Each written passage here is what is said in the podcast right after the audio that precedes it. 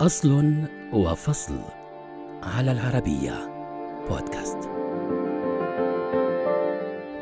أرسل لي موقعك عبارة قد تسمعها يومياً عدة مرات، وقد تستخدمها مراراً تغنيك عن التوهان برحلة قيادة داخل مدينة أو ريف، وتشير بالضرورة إلى استخدام إشارات راديوية ضمن نظام عرف ب الجي بي اس. فما قصته؟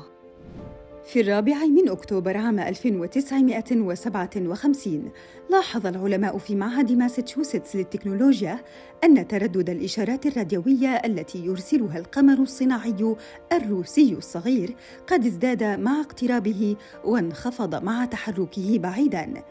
كان السبب في ذلك هو تأثير ظاهرة دوبلر، وهو نفس الشيء الذي يجعل جرس بوق السيارة يتغير مع اندفاع السيارة.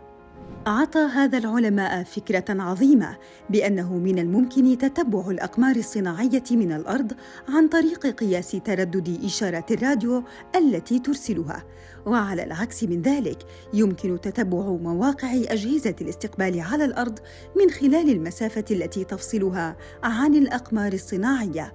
في عام ألف وتسعمائة وثمانية وخمسين استخدمت وكالة مشروعات الأبحاث المتقدمة آر بي إيه هذا المبدأ لتطوير أول نظام ملاحة عالمي عبر الأقمار الصناعية في العالم الذي سمي ترانزيت، وقامت الوكالة بإطلاق أول قمر صناعي له في عام ألف وتسعمائة وستين بغرض توفير الملاحة للمستخدمين العسكريين والتجاريين. استخدم النظام حينها لتحديد موقع الغواصات، وبدأ بستة أقمار صناعية ونما إلى عشرة قبل أن ينقل إلى البحرية الأمريكية في منتصف الستينيات. بحلول عام ألف وتسعمائة وثمانية وستين كانت كوكبة من ستة وثلاثين قمراً صناعياً مرتبطة بالنظام تعمل بكامل طاقتها. في عام ألف وتسعمائة وأربعة وسبعين أطلق الجيش الأمريكي قمر نافستار، وهو أول قمر صناعي مقترح لنظام الجي بي اس، وأجري عليه أكثر من سبعمائة اختبار بين عامي ألف وتسعمائة وسبعة وسبعين و ألف وتسعمائة وتسعة وسبعين لتأكيد دقة النظام المستخدم استعداداً لبدء استخدام نظام جي بي اس بلوك واحد في أوائل الثمانينيات. شهدت هذه الفترة ظهور اسم نسوي بين أصحاب الإنجاز، هي عالمة الرياضيات الأمريكية السيدة جلاديس ويست، التي قامت بعمل ما عرف بنمذجة شكل الأرض رياضياً، وطورت نماذج الجيوديسيا الفضائية المستخدمة في أنظمة تحديد المواقع العالمية الجي بي اس، ونسب لها دور كبير في تحسين النظام. ورغم المخاوف من فتح المجال أمام توسيع قاعدة المستخدمين، إلا أن الرئيس الأمريكي رونالد ريغان أذن عام ألف وتسعمائة وثلاثة وثمانين باستخدام النظام من قبل شركات الطيران التجارية المدنية في محاولة لتحسين الملاحة والسلامة للسفر الجوي.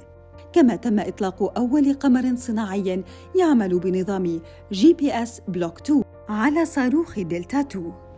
مع التطور المستمر بنظام تحديد المواقع العالمي جي بي اس، امتدت استخداماته إلى حياة الأفراد العاديين، فظهرت تقنية جي بي اس لأول مرة في هاتف محمول في عام ألف وتسعمائة وتسعة وتسعين عندما أصدرت بينيفون هاتف بينيفون إي إس سي، ثم بدأت تقنية جي بي اس تعمل في السيارات.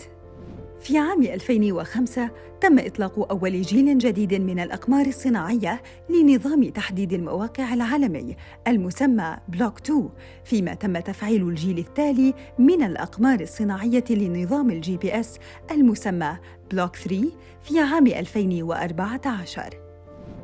في عام ألفين وثمانية عشر تم إطلاق أول قمر صناعي لنظام جي بي اس ثلاثة، تلاه الثاني في عام ألفين وتسعة عشر، ثم أطلق القمران الصناعيان الثالث والرابع على صواريخ فالكون تسعة في عام ألفين وعشرين، فيما ينتظر إطلاق الأقمار الصناعية الستة المتبقية خلال عام ألفين وثلاثة وعشرين الحالي.